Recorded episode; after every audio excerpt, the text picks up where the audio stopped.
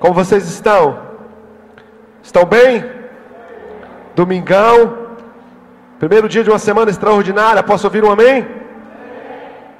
Diga assim: Deus, trabalhe em meu favor e não contra mim. Não é verdade?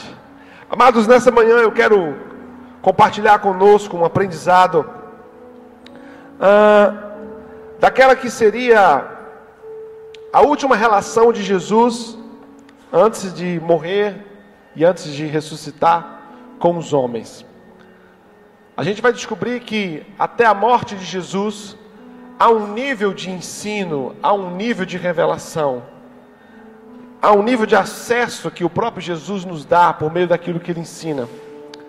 E aí, quando ele morre e quando ele ressuscita, ele eleva o nível do seu ensino, ele eleva o nível da sua revelação, porque a obra redentora da cruz havia sido realizada. Então, a forma como Cristo se apresenta é uma até a cruz, e a forma como Cristo se apresenta e se manifesta é outra após a cruz. E no último momento em que Jesus está na cruz do Calvário, o último tempo em que ele tem uma relação com os homens, algo extraordinário que Jesus nos ensina naquele lugar. A cruz nos ensina que toda a humanidade estará representada naquele cenário. Costumamos dizer que na cruz do Calvário Jesus salva um dos bandidos para que ninguém se desespere, mas somente um para que ninguém se iluda. Aquele momento nos ensina profundamente que os homens estarão sempre sob a perspectiva da ambiguidade. A vida vai trabalhar e vai se mover sempre sob a perspectiva da ambiguidade. A Bíblia nos ensina que Deus trabalha com dois extremos. Ou iremos para o céu ou para Pode pode falar um de cada vez. Ou iremos para o céu ou para ou é noite ou ou é bem ou, ou é certo ou, ou é sim, sim ou. Não há uma terceira via, não há um terceiro caminho. Deus sempre vai nos mostrar em que nós estaremos fazendo sempre uma escolha, ou a escolha certa ou a escolha errada. Os humanos criaram a terceira via, o caminho paralelo, que segundo a palavra de Deus, ele é inexistente. A Bíblia diz que no livro de Deuteronômio, que eles que tenham colocado diante de vocês todos os dias a bênção e a maldição, para que você faça uma escolha. Por isso, a primeira coisa que eu quero quebrar nessa manhã é o seu espírito de vitimismo. É olhar para a sua própria existência e achar na sua existência um culpado que não seja as escolhas que você fez. Se tem uma coisa que o Evangelho vai confrontar em você, é a sua incapacidade de, correr, de escolher correto. Há coisas que você está vivendo, há problemas que você está vivendo, há situações que você está vivendo, que elas são únicas e exclusivamente frutos das suas escolhas. Há pessoas que fumam uma vida inteira e na sua velhice tem problemas profundos com o pulmão. Ora, o que é isso? É a ausência de Deus? Não, é a sua escolha. Essa foi a sua escolha. E na cruz do Calvário nós conseguimos compreender que a cruz do Calvário, ela reflete para nós que toda a humanidade está representada ali. Abra sua Bíblia comigo no livro de Lucas, capítulo 23.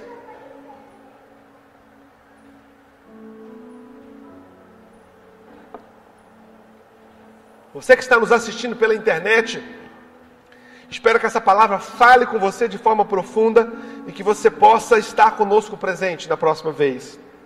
Se está distante, esteja presente em espírito. Lucas 23, versículo 39 diz assim: E um dos malfeitores, quem tem uma versão diferente da minha, que dá uh, um outro adjetivo a esses homens, pode repetir para mim? Fala de novo. Criminosos. Algum outro adjetivo? Que podem me ajudar? Estão com vergonha? Forasteiros. Ok.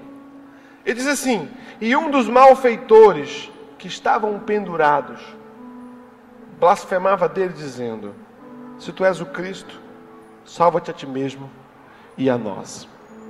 Eu queria que você imaginasse ah, o cenário em que o que nós vamos ler estava sendo realizado.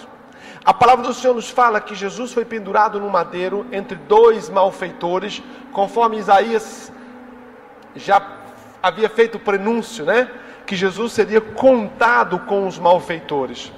E esses malfeitores estavam num monte chamado Gólgata ou Caveira, que é um dos montes pelo lado de fora dos portões de Jerusalém, em uma das entradas dos portões antigos. Salvo engano, acho que a porta de Damasco, que era uma entrada em que aqueles os estrangeiros que vinham até Jerusalém passavam pela entrada de Damasco, pelo portão de Damasco, e quando você vai entrando ao seu lado esquerdo, havia o Monte Caveira, o Monte Gólgota, e no cume daquele monte haviam três cruzes. No meio dessas cruzes havia um malfeitor, um ladrão, um forasteiro. No outro lado havia o outro malfeitor, outro ladrão, outro forasteiro. Ambos os malfeitores Ambos os ladrões tinham ao alcance de sua voz, ao alcance dos seus olhos, o autor e consumador da fé, o Filho de Deus, aquele que tira o pecado do mundo, aquele que era, aquele que era e aquele que há de vir, aquele para o qual existem todas as coisas, estavam exatamente aos olhos desses dois malfeitores.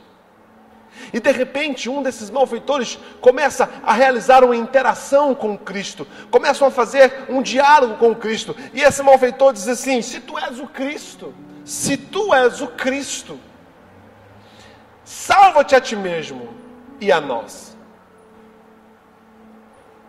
Essa forma com a qual esse malfeitor se postou diante do Cristo arrancou do Cristo somente o silêncio. Jesus não disse nada, Jesus não falou nada, Jesus não respondeu, Jesus não retrucou, Jesus não se justificou. Jesus resolveu dar a esse malfeitor o silêncio.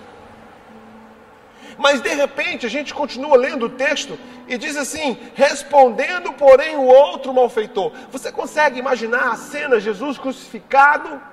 após ter sido tão açoitado, conforme a história nos conta, crucificado na cruz, pendurado no maldeiro, no cume de um monte, de um lado um malfeitor, do outro outro malfeitor, e esse malfeitor que está daqui, ele vira para Jesus e fala: Você é o Cristo, então livra-te de ti, livra-te a ti, livra-te a nós também.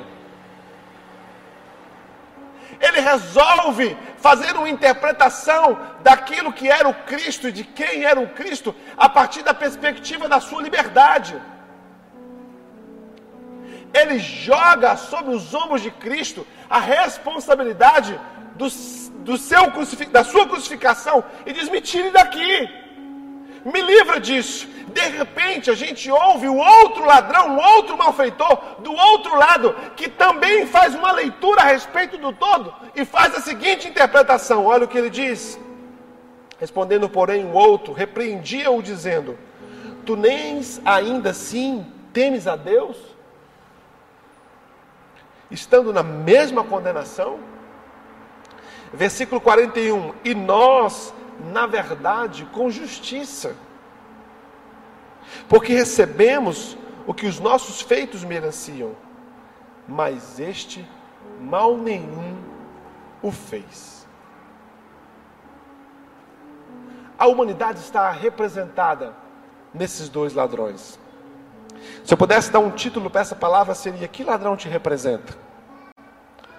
Nós vamos descobrir que na cruz do Calvário, no seu último estado de Cristo, antes da ressurreição com os homens, ele nos ensina que nós seremos separados sob duas perspectivas de visão acerca de Cristo e de si mesmo. O ladrão que começa o diálogo com Cristo, esse ladrão, ele simplesmente olha para Jesus, não enxerga em si os seus defeitos e diz assim para Jesus: Se você é o Cristo, solta-te e solta nós. Eu quero liberdade. Eu quero ser solto. O outro ladrão inicia um discurso e a primeira coisa que ele nos ensina é que a, o que ele evoca como pedra fundamental do comportamento desse ladrão é a ausência do temor de Deus. Ele diz assim: Você não teme a Deus? Sabe, amados, Vivemos como nunca uma crise da ausência do temor a Deus. Somos uma humanidade que caminha a passos largos e velozes num distanciamento profundo, quase que irretratável, do temor a Deus. Somos homens que nos julgamos deuses, somos seres humanos que nos julgamos autossuficientes, autopotentes, somos aqueles a quem não achamos que existe sobre nós um céu, que existe sobre nós uma autoridade, que existe sobre nós um Deus. Nós perdemos a capacidade de temer a Deus. Nos relacionamos uns com os outros, pais com os filhos, filhos com os pais, esposos com esposas, maridos com suas esposas. Nós perdemos o temor a Deus. Nos relacionamos com os animais sem temor a Deus. Nos relacionamos com as autoridades sem temor a Deus. E quando um homem perde o temor a Deus, a primeira coisa que ele perde é a visão correta de si mesmo. Há homens que estão imersos numa postura doentia, não só para si, mas para aqueles que o cercam no egoísmo.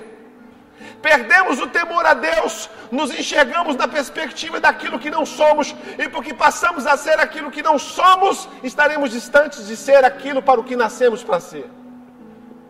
Homens egoístas que perderam o temor a Deus. Perdemos o temor a Deus, perdemos a nossa noção de sermos gente.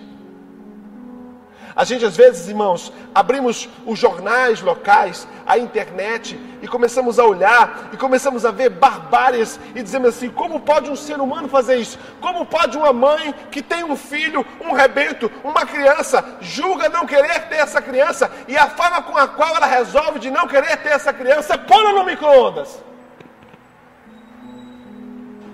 Perdemos o temor a Deus. Eu pergunto a você: qual ladrão te representa?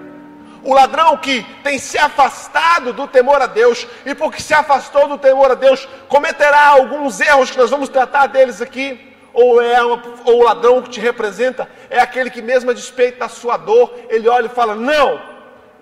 Há um Deus no alto e sublime trono um Senhor de todas as coisas, um detentor de toda autoridade, aquele que é eterno, aquele que ninguém consegue explicar. Há alguém a quem eu devo satisfação de quem eu sou, do que eu sou, de como eu faço, do que eu faço.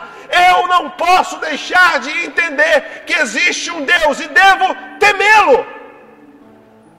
Não no sentido da presença do medo, mas no sentido da presença do respeito. Eu vou fazer um, uma pergunta para você e cada um responda segundo a sua consciência, a, a forma com que você se veste, expressa, inala o temor a Deus, o respeito a Deus, a forma como você educa os seus filhos, você teme a Deus, a forma com a qual você acessa o mundo por meio de um aparelho telefônico, ele representa o temor a Deus. Achamos que pelo fato de estarmos oculto aos olhos dos que nos cercam, não devemos manifestar naquilo que realizamos por meio oculto a essas pessoas o temor a Deus. Se você perder o temor a Deus, você vai perder a única forma de ser uma pessoa que faça você feliz e que faça quem está à sua volta feliz. Você precisa dirigir com temor a Deus. Você precisa tratar sua esposa com temor a Deus. Você precisa tratar seu marido com temor a Deus. Você precisa tratar seus funcionários com temor a Deus. Você precisa tratar o seu patrão com temor a Deus. Você precisa tratar a comida com a qual você come com temor a Deus. Você precisa tratar os seus animais com o temor a Deus. Se tirar de você o temor a Deus, a única coisa que vai sobrar em você é o ânima, é o bicho, é o animal, o sapiens, o ser humano, a característica do caráter de Deus não estará em você. Então, amados, eu quero fazer nesta manhã um resgate do temor a Deus. Há pessoas que o seu vocábulo, a forma com a qual ela se expressa, é uma forma ausente do temor a Deus. São palavrões dos mais esdrúxulos que possam existir na tratativa, no tratamento com a mulher, com o filho, com o funcionário, com uma pessoa, o seu semelhante que está no trânsito. Sabe, amados, aquele ladrão, ele nos ensina algo. Existem dois tipos de pessoas: Não existe a terceira via. Ou você é aquele que vai se comportar com temor a Deus, ou você vai abrir mão de temer a Deus. Quem te representa? A outra coisa que esse ladrão nos ensina numa performance tão poderosa é que o homem que olha para Jesus e exija e exige que Jesus passe a ser a solução dos seus problemas, ele mesmo tendo Jesus ao alcance da sua voz, ao alcance dos seus olhos e quase ao alcance das suas mãos. Ali, irmãos, escute o que eu estou te dizendo. Ali, entre aqueles dois homens, estava o Filho de Deus. Estava aquele que pagaria o preço do meu pecado, do seu pecado. Ali estava o amor de Deus expresso em forma de gente ali estava aquele que era desde a criação do mundo, ali estava, irmãos, concentrado entre aquele homem todo o poder do universo, mas mesmo Jesus estando nessa perspectiva, a despeito daquele homem, ele não conseguiu enxergar o Jesus. Há pessoas que viverão essa mesma realidade, estarão aqui sentadas ao banco, estarão aqui às vezes ministrando no altar, estarão relacionando-se com Cristo, vendo Cristo, estando perto do Cristo, mas mesmo a despeito dessa possibilidade, elas vão morrer sem ter conhecido e reconhecido o Jesus. Talvez você seja um desses essa manhã que você está aqui, mas você não se sente imerso em Deus, você não se sente achado em Deus, você sente e fala assim: não, eu, eu, eu, eu, eu gosto, acho até bacana, mas você não conseguiu enxergar o Cristo na dimensão que Ele é. Esse homem está com Jesus, ele tinha o autor da vida do lado dele, e ele não consegue produzir nessa relação aquilo que ele precisava para viver o tempo e o momento que Cristo podia dar para ele. E o outro ladrão começa a nos ensinar qual o caminho que ele vive para encontrar o Cristo que o salva. A primeira coisa que ele faz, ele evoca o temor de Deus. A segunda coisa que ele faz, ele diz assim: Nós. Diga comigo, nós. Ele fala assim: Nós. Na verdade, com justiça recebemos o que os nossos feitos mereciam. Sabe o que é isso, irmãos? É um que está vivendo exatamente aquilo que o outro está vivendo. Um processo de julgamento, um processo de condenação e um processo de execução de uma condenação. Exatamente aquilo que esse ladrão estava vivendo, o outro também estava vivendo mas contrário desse que olhou para Cristo e quis que Cristo resolvesse o seu problema. O ladrão de cá, ele vira, olha para si mesmo e é sincero consigo mesmo. Ele vira e fala assim: Nós merecemos o que estamos passando aqui. Isso significa uma capacidade surreal de uma ressignificação, de uma interpretação correta acerca de si mesmo. E aí, amados, vivemos no tempo que é de todos os mais difíceis de viver isso. Por quê? Porque vivemos nunca para nós, vivemos sempre uma vida aos olhos dos outros. Vivemos em tempo em que em quem se é, nunca se é para si, mas sempre se é para o que os outros vão ver, para o que os outros vão pensar, para o que os outros vão achar, e sendo o que não se é para si mesmo, para ser o que se é para os outros, enquanto se é, se perde no caminho. Somos a perspectiva do olhar do outro, o que o outro vai pensar de mim somos criaturas expostas por meio dos, das mídias sociais, mas a nossa exposição nunca é uma exposição de fato de quem somos, mas sempre será uma exposição de fato do que queremos que os outros achem que sejamos. E aí é uma geração que nunca vai encontrar Jesus, porque a cruz nos mostra que a única forma de enxergar Jesus como Ele o é, é se enxergando primeiro como se o é. É olhar para dentro, é conseguir, irmãos, ter coragem de colocar um espelho na frente. É conseguir ter coragem o suficiente para lidar com seus próprios defeitos, com seus próprios erros, com suas próprias mazelas. É ter coragem o suficiente de levantar o tapete existencial e botar expostas as sujeiras que vocês carregam é se relacionar com Cristo, não sob a perspectiva da religiosidade, porque a religiosidade vai causar em você um pseudo eu, e você vai colocar um eu que não é você, para se relacionar com Cristo, porque você espera que as pessoas vejam você se relacionando com Cristo, mas você não terá relação nenhuma com Jesus, porque Jesus só se relaciona com quem você é de fato você vai descobrir que esse ladrão daqui, que joga sobre Jesus a responsabilidade de corrigir seus erros, de melhorar sua vida, de tirar ele da cruz, de tirar ele da dívida, de tirar ele do problema, de dar para ele um carro, de dar para ele uma casa, de dar para ele um marido, Jesus não vai se relacionar com isso. Jesus dá a esse ladrão aquilo que esse ladrão merece, o que? Um silêncio. Não tenho nada para dizer para você. Há pessoas que estão buscando a voz de Deus, irmãos. Escute, eu espero que Deus esteja falando com um par de orelhas nesse lugar, ou esteja falando com você que está na internet, está nos ouvindo. Há pessoas que estão frustradas porque estão na casa de Deus, buscando ouvir a voz de Deus, mas estão se relacionando com Deus com a pessoa errada. A única coisa que Cristo espera que você seja diante dele é você mesmo. Olhando para si com toda a reflexão que um cristão precisa olhar. Porque é impossível você se entregar a Deus sem antes se ter, irmãos. E nós temos criado pseudo-crentes um ser que vai se relacionar com Cristo na perspectiva da religiosidade, do todo. E esse ladrão, ele vira e fala assim: O que, que você está fazendo?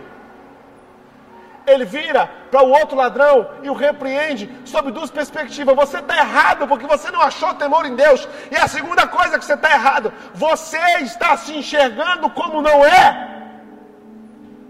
Nós somos malfeitores, pecadores, e porque somos pecadores, estamos sendo é justo o que está sendo feito conosco.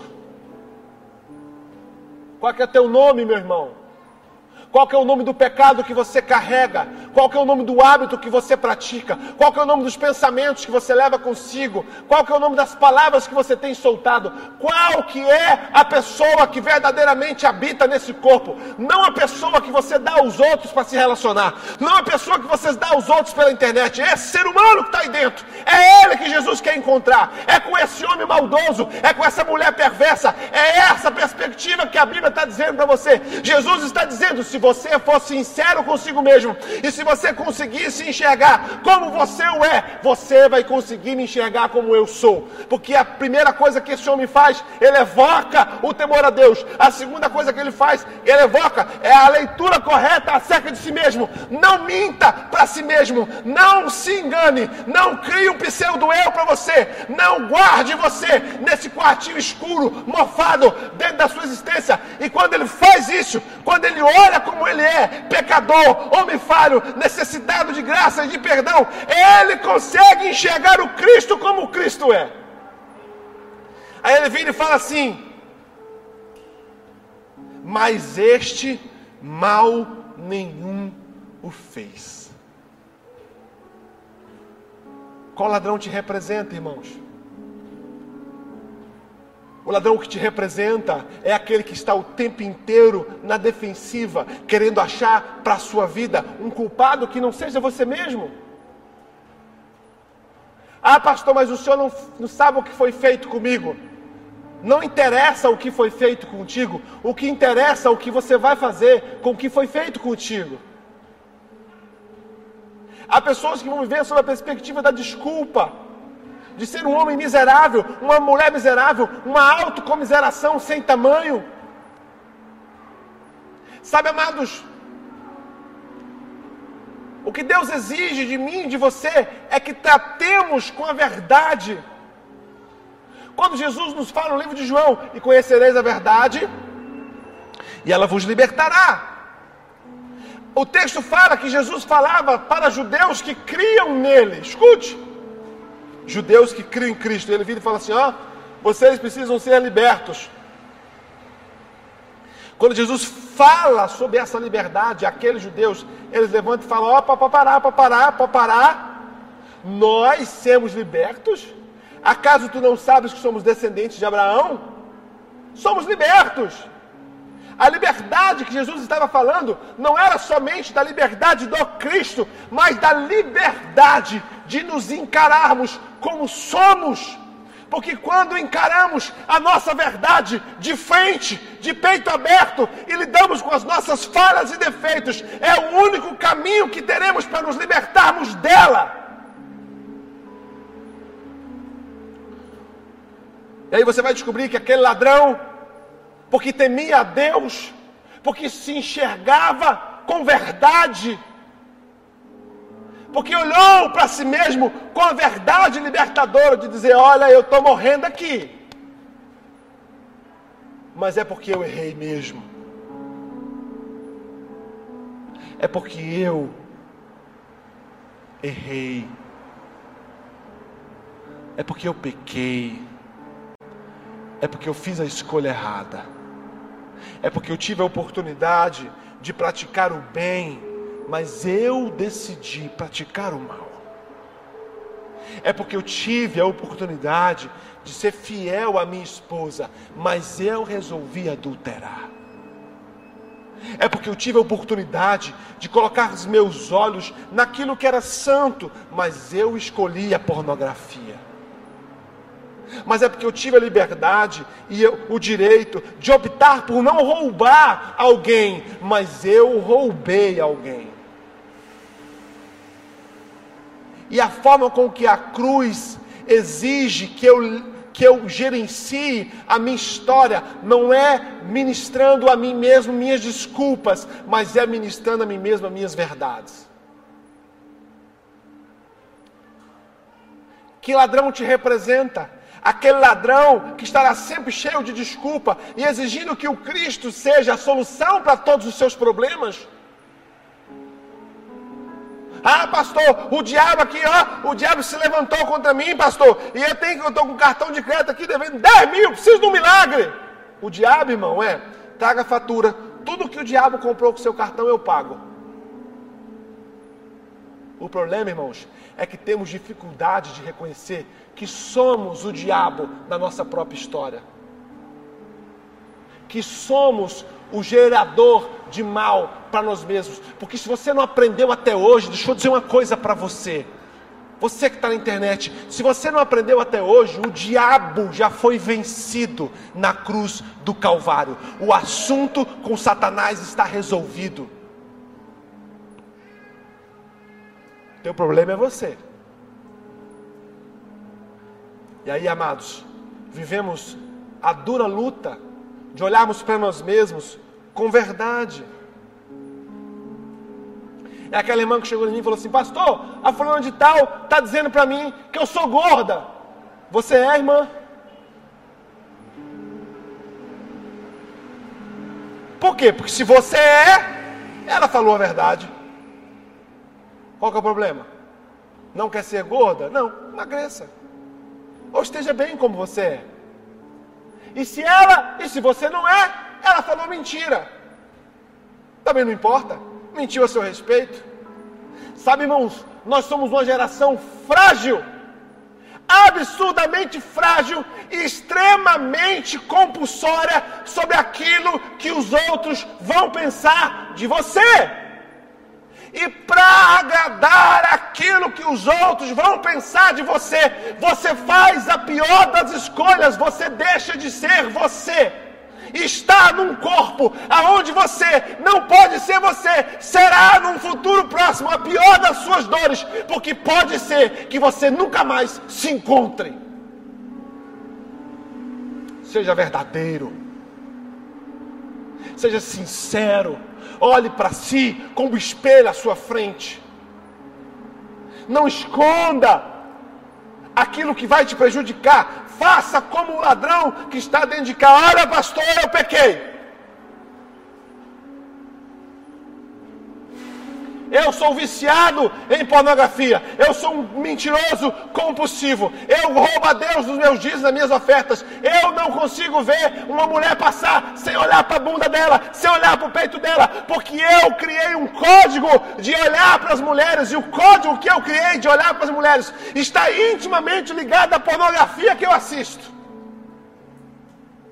Eu até tento, eu até venho, mas eu nunca fui sincero comigo mesmo. Eu nunca botei o espelho diante de mim. Amados, é tempo de se olhar como somos e nos reconhecer como somos e dar o nosso pior nas mãos de Cristo, para que Ele crie Ele em nós. Mas há pessoas que vão viver submersas no seu submundo de pecado, no seu submundo de religiosidade e nunca terão coragem de fazer aquilo que aquele ladrão fez e dizer: Ó, oh, estou devendo, estou devendo, pastor, estou devendo no moral. Há homens que não podem mais falar aos olhos e aos ouvidos dos seus filhos, porque ele não tem capital moral.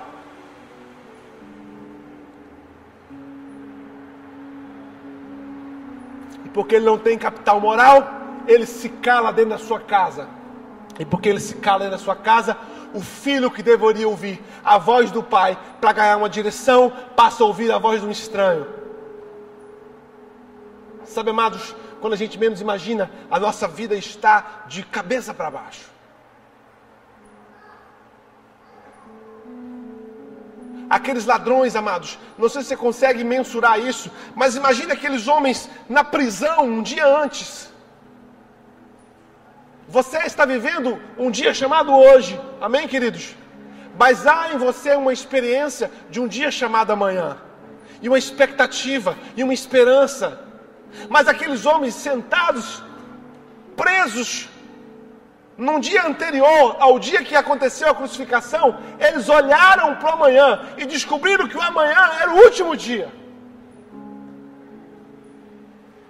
Se algum deles hipoteticamente falando, irmãos, sonhava em ter uma família, acabou. Acabou. Se algum deles sonhava em construir uma casa, acabou. Se algum deles sonhava em fazer uma viagem, acabou. Eles olharam para o dia de amanhã e descobriram que no dia de amanhã acabaria tudo. Havia uma sentença estabelecida sobre a vida daqueles homens. Havia um diagnóstico estabelecido sobre a vida daqueles homens. Havia uma palavra estabelecida sobre a vida daqueles homens. E a palavra e o diagnóstico era acabou. É muito semelhante essa perspectiva àqueles que flertam ou que estão imersos dentro da depressão. Por quê? Porque a depressão, irmãos, é olhar para o dia de amanhã e mesmo imaginar que o amanhã exista, imaginá-lo com a dor do hoje. Eu abro mão do amanhã não porque não quero o amanhã, mas porque não quero o amanhã imerso na dor do hoje. Mas diferente do que Jesus faz com o primeiro ladrão, que evoca sobre Jesus a responsabilidade de resolver os seus problemas, não que Jesus não tivesse poder para isso, porque ele o tinha, e a gente vai descobrir que ele o faz. Jesus poderia sim tirar aquele homem daquela morte, mas não daquela morte que é a morte física, mas da morte eterna, da vida que realmente importa que você viva, que é a vida eterna. Ele evoca Jesus e Jesus devolve o silêncio. Mas quando o outro ladrão olha para Deus com temor, olha para si mesmo com verdade, ele consegue enxergar em Jesus o que Jesus era. E ele vira e fala assim para Jesus: Lembra-te de mim quando entrares no teu reino. E aí sim, Jesus abre a boca. quando Jesus encontra o coração correto, a leitura correta, a sinceridade, a verdade, a forma não escusa, a forma não sorrateira, não maligna de se ver. Quando Jesus viu naquele homem a sinceridade, a capacidade de se enxergar pecador, carente do favor de Deus, ele vira e fala assim: Ó, oh, não esqueça-te de mim. Jesus vira e fala assim para ele: Disse-lhe Jesus: Em verdade te digo que hoje. Como assim? Hoje era o último dia? Não. Como assim? Hoje tinha a sentença do fim? Não. Como assim? Hoje acabou a minha esperança? Não. Hoje ainda estarás comigo Sabe o que Jesus está dizendo para você? Talvez você esteja olhando para mim, meu filho e minha filha, e se relacionando comigo da forma errada. Talvez você esteja olhando para mim achando que eu sou um baú ou uma lâmpada do Aladim. Talvez você esteja vindo para cá todos os dias, ansioso pelo aquilo que eu vou fazer pelo seu casamento, pedindo por aquilo que eu vou fazer pelas suas finanças, clamando por aquilo que eu vou fazer pela sua vida financeira, pela sua vida emocional, pelo seu pai, pela sua mãe. Não que seja errado você vir para cá com esse pensamento, mas antes de fazer qualquer coisa por Jesus, Jesus quer fazer o que importa por você. Mas nós criamos uma máscara para nos relacionar com Cristo. Nós criamos um pseudo-eu, nós criamos uma performance igual a da internet. E sabe o que Jesus me trouxe aqui para dizer para você? Traga a tua verdade para mim. Seja vulnerável nós somos seres humanos que temos dificuldade de sermos vulneráveis. Porque nós vinculamos vulnerabilidade com fraqueza e nós fomos treinados para sermos fortes. Nós fomos ensinados a sermos poderosos, nós fomos ensinados que devemos ser fortes, poderosos, e numa fome de sermos fortes, poderosos, abrimos mão do primeiro step, do primeiro degrau para uma vida de força que é ser vulnerável. Não há força sem vulnerabilidade. E nós decidimos não sermos vulneráveis. E nos relacionamos com Cristo, com a pessoa que não o somos de fato. E porque você está sendo quem você não é, você nunca vai encontrar quem Jesus é. Porque Jesus não se relaciona com fakes. Jesus não se relaciona com pseudos. Jesus não se relaciona com seres humanos pela metade. Quando ele entra em Samaria e a mulher samaritana, ele vira e fala assim: Cadê seu marido? Eu não tenho. Eu falei: Realmente, começou a ser verdadeira comigo. O que há em você que você ainda não teve coragem de pôr na mesa? Como você tem se relacionado com Cristo? Há pessoas que vão andar com Cristo, irmãos, com trauma do passado, com ressentimentos do passado, com ausência de perdão, com pecados escondidos, com coisa que você não confessou, com comportamentos que são escusos, que aparecem na sombra da noite, na nevasca. Aquele comportamento que de manhã você não tem, que de tarde você não tem, que de noite você não tem, mas de madrugada você abre o seu celular para ser aquilo que você sabe que não deveria ser. É esse cara aí, é essa mulher aí que precisa ter coragem de dizer: Eu preciso de mudança. Você pode viver a vida inteira numa superficialidade do Evangelho. Mas Jesus te chamou para ser profundo. E hoje é dia de ceia, Paulo nos ensina o mesmo pensamento no que tange a relação com o que representa isso aqui, que é o corpo que foi morto e o sangue que foi derramado em memória dele. Sabe por quê, irmãos? Jesus precisava que você parasse em memória dele, porque você se esquece. A gente se esquece fácil. Às vezes a gente vive a semana inteira, de segunda a sexta, sem se lembrar que é cristão. E nesse momento, Paulo nos alerta no livro de 1 Coríntios, capítulo 11, versículo 23, porque recebi do Senhor aquilo que também vos ensinou, que o Senhor Jesus, na noite que foi traído, tomou o pão. E tendo dado graças, o partiu e disse: Tomai e comei, isso é o meu corpo que é partido por vós. Fazei isso em memória de mim. Semelhantemente, também, depois de cear, tomou o cálice, dizendo: Esse é o cálice do Novo Testamento no meu sangue. Fazei isso todas as vezes que bebedes em memória de mim. Porque todas as vezes que comedes esse pão e bebedes esse cálice, anunciais a morte do Senhor até que ele venha. Agora olha o versículo 27. Porque qualquer que comer esse pão ou beber o cálice do Senhor, indignamente será culpado do corpo e do sangue do Senhor. Versículo 28.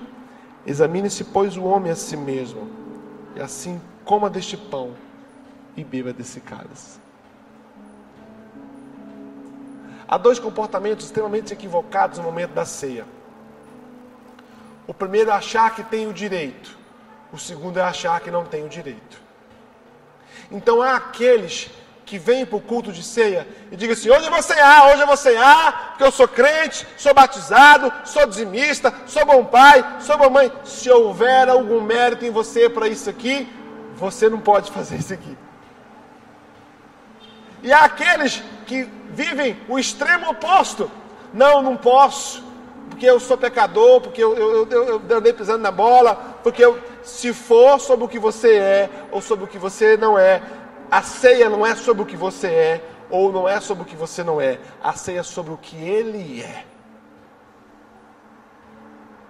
E a orientação que Paulo nos dá na ceia, ele vira e fala assim: antes de ceiar, faça o que o ladrão que foi salvo fez. O que é, pastor? Que o ladrão que foi salvo fez? Botou um espelho na frente. E se auto-examinou. Sabe por quê, irmão? Você sabe aonde você está errando. Você sabe onde você errou. Você sabe onde você está errando. Examine-se. Olhe para si mesmo com verdade. Põe a luz na sua escuridão. Seja sincero. Se você nunca foi sincero na sua vida, seja hoje consigo mesmo. E ele continua dizendo, o texto assim: porque o que come e bebe indignamente, come e bebe para sua própria condenação, não discernindo o corpo de Cristo. Versículo 30: por causa disso há entre vós muitos fracos e doentes Uai, pastor, porque comeu a ceia? Não, porque não se examinou. Sabe, irmãos, quando você está fraco na fé, quando você está desanimado, quando você está doente, quando parece que Jesus não fala com você, você está na igreja aqui, tem alguém do seu lado chorando, uivando, rolando, dando salto, dando cambalhota, subindo no teto. Você fala, gente, eu não estou vendo nada disso. Não está nada, não está acontecendo comigo, não está falando comigo, eu estou na igreja errada, eu estou no lugar errado. Não, é porque você não está se examinando. Por isso que há entre vós fracos e doentes, porque nós perdemos a capacidade, irmãos, de olharmos para dentro com sinceridade, com verdade. Criamos o hábito de dar desculpas. Dar desculpas. Rapaz, peguei esse dia esses caras, rapaz, você está viciado nisso. É minha mulher aqui, tua mulher o quê, rapaz? Paga a tua conta, assume teu mau caratismo, assume tua safadeza e muda esse caminho. Não, somos homens que queremos criar a quarta cruz. Não existe, irmãos. Não existe uma quarta cruz. Não existe uma quarta persona. Não existe um quarto comportamento. É Jesus no meio. Ou tu é o de cá, ou tu é o de lá. Se você for aquele ladrão que não encontra verdade em si mesmo, você vai imputar a Jesus a responsabilidade de resolver os seus problemas. Como aquele ladrão fez. Tira você daí, me tira daqui também, irmão. Tu não é o bambambam, Jesus? Faça por mim. Aí você vai descobrir que uma das coisas que o Evangelho nos ensina a respeito do próprio Evangelho, vem aqui, meu filho, você.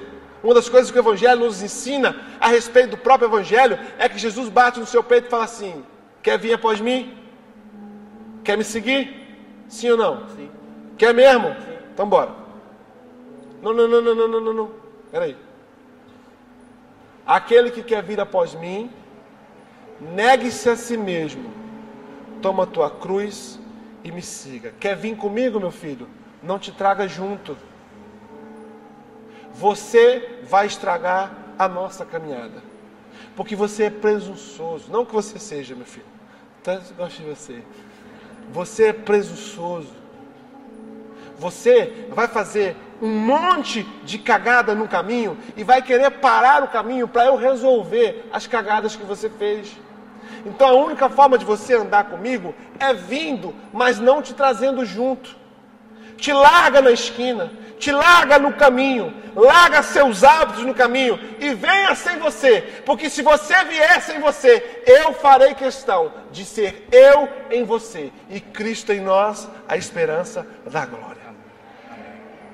Mas nós, irmãos, queremos seguir Jesus e queremos nos levar com Ele.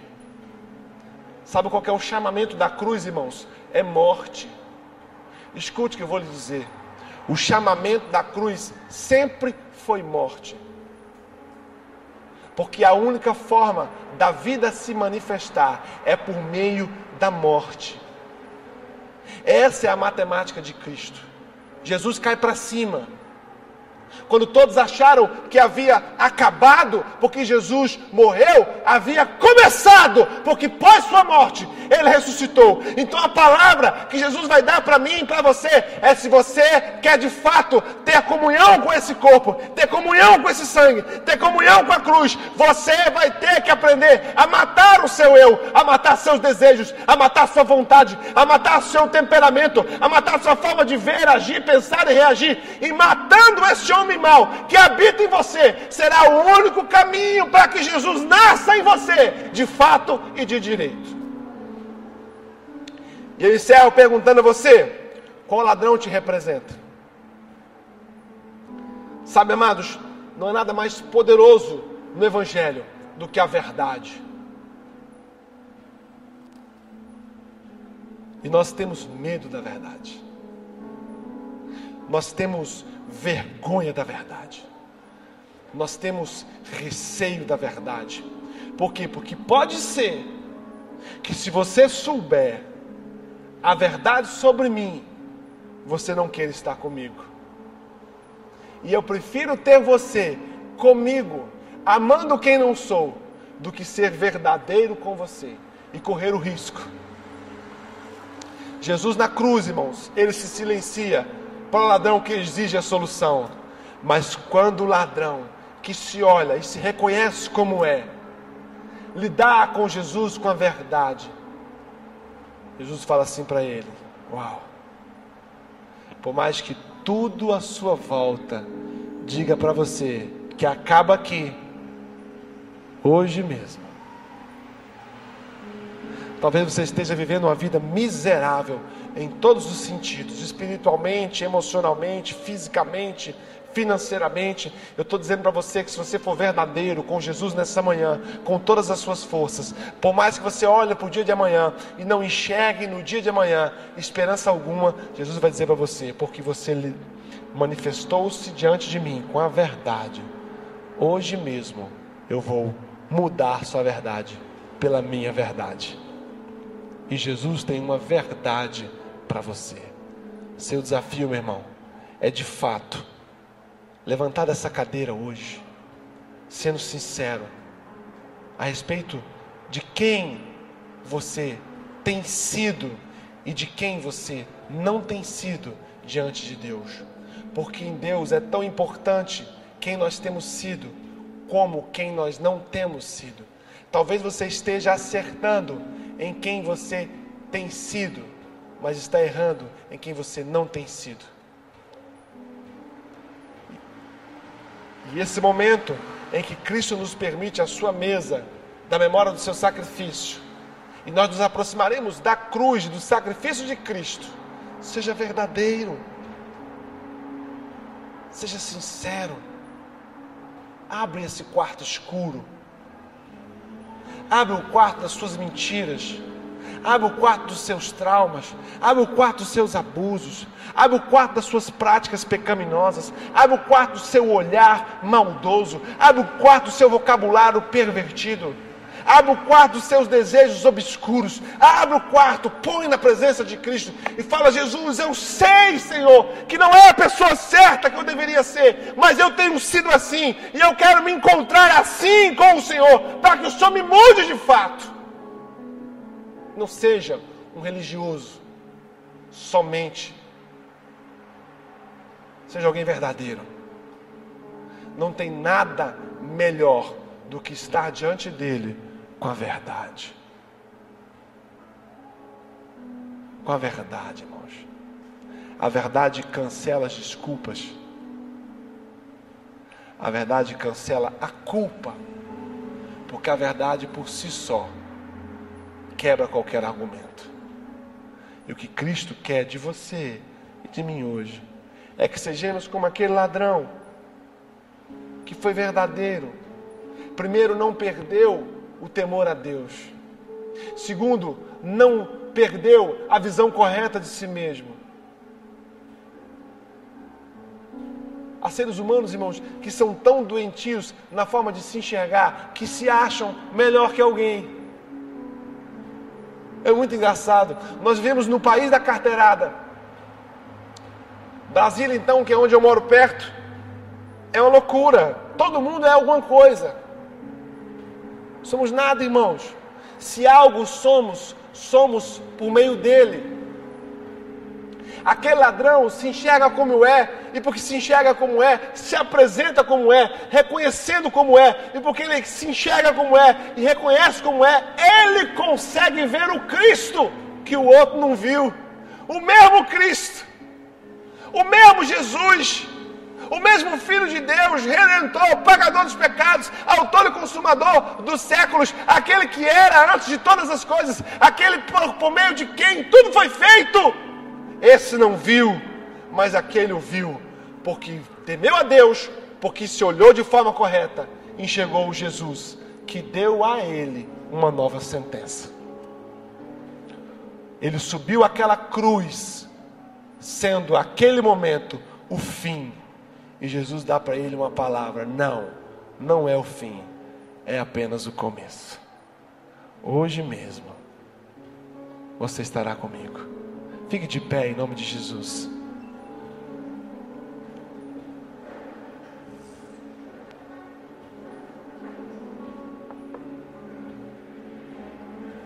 Sabe o que Jesus quer de você hoje? A sua verdade.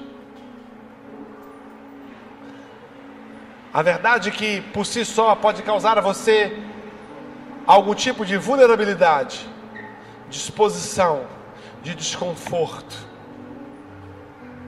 mas Ele quer saber quem você é de fato. Ele está dizendo para você: me dá hoje tudo aquilo que te trava. Confessa seus pecados hoje. Confessa suas fragilidades. Confessa seus medos. Confessa seus traumas. Confessa as fraudes que você foi e que você fez. Me apresenta me dá de fato quem você é nessa manhã. Jesus está dizendo para você: deixa de ser tolo, deixa de ser tola. Você acha que eu não sei? Você pode enganar todas as pessoas durante algum tempo. Você pode enganar algumas pessoas durante todo o tempo, mas você nunca enganará todos durante todo o tempo. E a pior coisa que existe é viver sob a perspectiva de uma farsa. Aquele ladrão, ele conseguiu ser de fato aquele que necessitava do Cristo. E porque foi de fato aquele que necessitava de Cristo, enxergou o Cristo como ele é. E o Cristo, mesmo pendurado numa cruz, deu a ele uma esperança. Hoje mesmo, hoje mesmo. Se você quer nessa manhã ser de fato para Jesus, ser todo para Jesus, vem aqui à frente, eu quero orar com você. Se há alguma coisa em você que você quer entregar aos pés da cruz, que você quer colocar nos braços de Jesus, sem medo, sem temor, sem medo de se expor, dizendo assim: Jesus, eu quero ter uma vida inteira, uma vida completa, uma vida imersa, uma vida poderosa. Jesus, eu não quero atalhos, eu quero me decidir, eu quero me postar, eu quero me posicionar nessa manhã. Eu quero, Senhor, entregar nas Suas mãos a minha fake, eu quero entregar nas Suas mãos, ó Deus, a minha máscara, essa máscara, Senhor, que eu tenho usado esses dias dias eu tenho carregado algumas máscaras que têm sido máscaras, ó Deus, da minha relação com Cristo. Eu quero ser verdadeiro. Deus, eu tenho traumas que eu carrego dentro de mim, que tem me influenciado, que tem me machucado, que tem me ferido. Eu tenho coisas, Senhor, informações que estão aqui dentro que me impedem de crescer, mas eu quero entregá-las nas tuas mãos nessa manhã. Vem aqui à frente, eu quero orar por você. Eu quero liberar a mesma palavra que Jesus liberou para aquele ladrão. Ainda hoje, ainda hoje eu vou dar a você você uma nova caminhada, um novo caminho, um novo destino. Ainda hoje eu vou tirar de sobre os seus ombros toda dor. Ainda hoje eu vou tirar de sobre a sua cabeça toda acusação. Ainda hoje eu vou tirar de dentro de você todo vício. Ainda hoje eu vou tirar de você esse pecado que está enraizado, que está entranhado em você. Ainda hoje eu vou tirar a sua mágoa do seu pai, da sua mãe, do seu tio, do seu marido. Ainda hoje eu vou tirar de dentro de você as acusações que você tem sofrido, as palavras malditas que têm sido lançadas sobre você, ainda hoje eu vou tirar você dessa cruz do pecado, dessa cruz da angústia, dessa cruz do medo, dessa cruz da depressão. Ainda hoje eu vou dar a você uma nova perspectiva, um novo tempo, uma nova estação. Ainda hoje, ainda hoje, feche seus olhos, você que veio à frente, eu vou orar por você, eu vou declarar uma palavra sobre a sua vida. Jesus deu aquele ladrão só uma palavra, mas a palavra que Jesus deu, aquele ladrão, deu a ele destino. Isso é o que você vai receber nessa manhã. Uma palavra, uma palavra você vai receber. E essa palavra vai te dar destino. Essa palavra vai te dar direção. Essa palavra vai te dar uma nova vida, um novo tempo, uma nova estação. Pai, em nome de Jesus, sobre a vida dessas pessoas que vieram aqui, Senhor, e se apresentaram desnudadas, ó Deus. Há algo na mente delas, há algo no coração delas que elas estão expondo ao Senhor, e o Senhor sabe o que é. Há pecados, ó Deus, há traumas, há dores, há frustrações que estão sendo colocadas diante do Senhor. Nessa manhã, eu quero declarar que toda a força que isso exercia sobre eles acaba aqui agora. Todo o poder que isso exercia sobre eles termina aqui agora porque se Cristo nos libertar, verdadeiramente seremos livres. Que haja libertação de verdade, Senhor, na mente, no corpo, no espírito, na alma dessas pessoas. Pai, em Cristo Jesus, naquela cruz foi cravada a verdade sobre nós, e a verdade que foi cravada sobre nós é que Cristo é o nosso Salvador, o nosso Redentor, aquele que morreu por nós, pelos nossos pecados, pela nossa dívida. Então eu libero uma palavra de liberdade no espírito liberdade no corpo, liberdade na alma, liberdade nas finanças. Pai, solta os teus filhos para um dia novo. Uh! Ainda hoje, ainda hoje você vai viver uma nova realidade. Vai sair de dentro de você o medo, vai sair de dentro de você a angústia, vai sair de dentro de você a depressão, vai sair de dentro de você a mentira do diabo, porque a verdade de Deus é que Cristo pagou o preço naquela por você e por mim. Aleluia! Uh! Escute só. Deixa eu te falar uma coisa. A Bíblia diz, e nós aprendemos hoje que nós somos resultados das nossas escolhas. Há um momento na vida do homem, na vida da mulher, que chega às suas mãos o direito de escolher Jesus como Senhor e Salvador. O que Jesus fez por mim, por você naquela cruz, foi pagar a nossa conta foi criar um caminho direto ao Pai. E a Bíblia diz que todo aquele que recebe Jesus como Senhor e Salvador, recebe o direito de ser filho de Deus. de ser salvo, reconhecer em Cristo que só Ele, só por meio dele e por através dele que você é salvo. E eu não posso encerrar essa manhã sem perguntar para você, você que nunca disse assim: Eu quero conhecer, reconhecer e aceitar Jesus como Salvador da minha alma, como Salvador da minha vida, como o único e forte fundamento da minha fé. Se você nunca fez isso e quer fazer isso agora, levanta sua mão que eu vou orar por você. Aonde quer que você esteja, levanta sua mão alto que eu vou orar por você. Aleluia, Jesus te abençoe. Aleluia, Jesus te abençoe. Você que nunca, aleluia, Jesus te abençoe. A Bíblia diz que nesse momento agora, o seu nome está sendo escrito no livro da vida. A Bíblia diz que o seu passado agora é apagado pelo sangue do Cordeiro. A Bíblia diz que os seus dias de hoje para frente serão nele, por meio dele dele e através dele, e ele vai habitar em você, e você nunca mais estará só, porque o Espírito de Deus habita em nós. Se há mais alguém, aonde você estiver, levanta a sua mão, receba Jesus como Senhor da sua vida, como Salvador, aleluia, da sua vida. Você levanta bem alto. Eu quero declarar sobre você uma palavra poderosa. Eu quero declarar sobre você aquilo que a Bíblia diz que acontece. Você agora foi feito filho de Deus por meio de Cristo Jesus. Aleluia.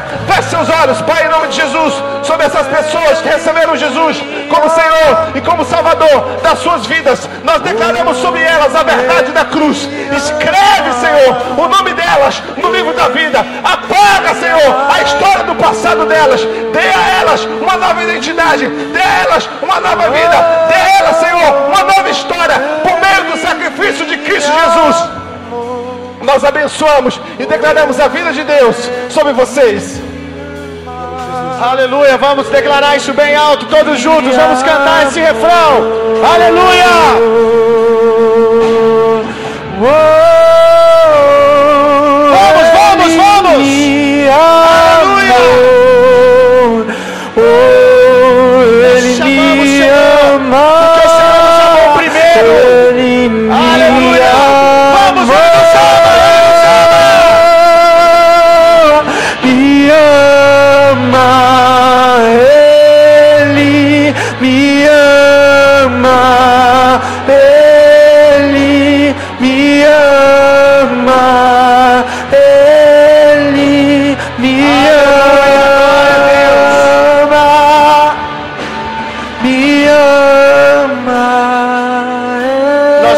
agora participarmos da mesa do Senhor.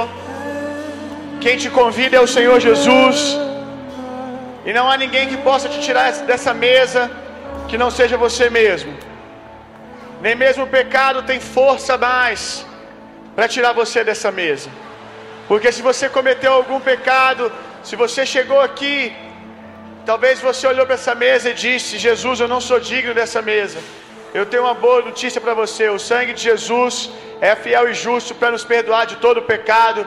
Se você deseja participar dessa mesa, se aproprie dessa verdade, se aproprie do sangue de Jesus e diga: Senhor, eu não quero mais viver a minha vida, eu quero viver a vida que o Senhor tem para mim. E o sangue de Jesus habilita você para estar aqui na mesa conosco. Se você está em comunhão com o corpo, mesmo que ainda não seja a nossa família local aqui, talvez você é de uma outra comunidade e está nos visitando, fique à vontade também para participar da mesa. Pastor, eu não estava em comunhão até chegar aqui, mas no meu coração eu já tomei essa decisão. Então, meu irmão, faça parte da mesa do Senhor e venha ceiar conosco. Amém? A nossa equipe vai, os obreiros vão agora passar aí. E se você quiser, você pode pegar do pão, pode pegar aí do suco de uva representando o vinho. Você que está em casa, faça isso agora, dê um pause no vídeo aí, corre lá, pega um pão, pega um suco, consagre ao Senhor e participa da ceia aí na sua casa. Se você por algum motivo não se sente à vontade para ceiar, é uma opção sua, nós gostaríamos muito que você ceasse conosco, mas se você por algum motivo não deseja, não quer, é só você sinalizar aí para o pessoal que está distribuindo e eles vão te deixar bem à vontade também. Amém? Nós vamos continuar adorando ao Senhor enquanto os o cálice, o pão é servido para você aí no seu lugar. Amém? Enquanto isso, vá rendendo graças ao Senhor. Vá louvando ao Senhor por tudo que Ele tem feito na sua vida. Vá dando nome para cada feito de Jesus. Agora não é hora de velório. Jesus morreu, mas Ele ressuscitou. Essa mesa é sobre um Deus que vive. Pode, você pode não ver aqui, mas na mesa do Senhor há um trono e há um Deus vivo assentado nela que venceu a morte. Então, por favor, meu irmão, celebre a vida agora. Celebre tudo que Deus tem feito na sua casa, na sua família. Somos sua herança, Ele é o nosso galardão. Teu olhar de graça nos atrai a redenção. Se a graça é o oceano, estamos afogando. Céu se une à terra com um beijo apaixonado. Meu coração dispara em meu peito acelerado. Não tenho tempo pra perder com ressentimentos quando penso que Ele me ama.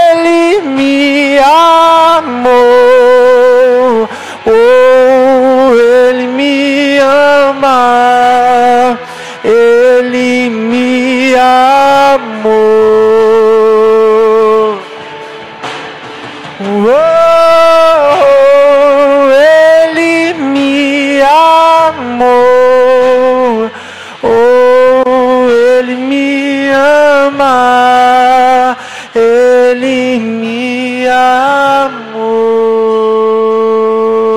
Aleluia. Na noite que ele foi traído, ele tomou o pão, ergueu e deu graças e disse: Este é o meu corpo que é partido por vocês. Na noite que ele foi traído, mesmo depois de tendo sido ofendido, traído, ele decidiu se entregar, meus irmãos, nos deixando sem desculpas. Nos deixando sem desculpas, ele tinha todos os motivos para voltar atrás, ele foi ferido, mas ainda assim ele se entregou. Não é sobre o que as pessoas fazem, é sobre quem nos tornamos. Nós amamos porque fomos amados primeiro. Ele nos deu esse poder. Não há poder maior que esse. O poder de amar aqueles que nos ferem, de amar os nossos inimigos. Nós estamos livres, meu irmão. Nós estamos livres. Ninguém nos aprisiona, ninguém pode nos ferir ao ponto de nos aprisionar. Ninguém pode nos matar porque nós já morremos com Cristo Jesus. Esse corpo que está agora simbolizado aqui na sua mão, na minha mão, pelo pão, é o corpo que ele levou sobre si todas as nossas enfermidades. Se alguém enfermo agora, nós declaramos: enfermidade, você está ilegal nesse corpo, porque Cristo Jesus já levou sobre si todas as nossas dores e maldições. Maldições foram levadas para que nunca mais sejamos vistos como malditos, mas abençoados para sempre. E quanto ao pecado, nenhuma condenação há para aqueles que estão em Cristo Jesus. Essa é a verdade, essa é a verdade mais fresca. Nada é mais verdade do que isso. E tendo em mente, tendo esse entendimento, essa revelação, comamos.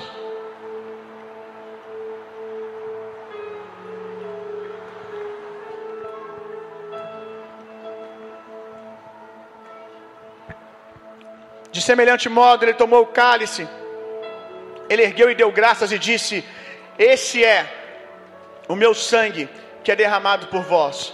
Sangue esse que inaugura uma nova aliança.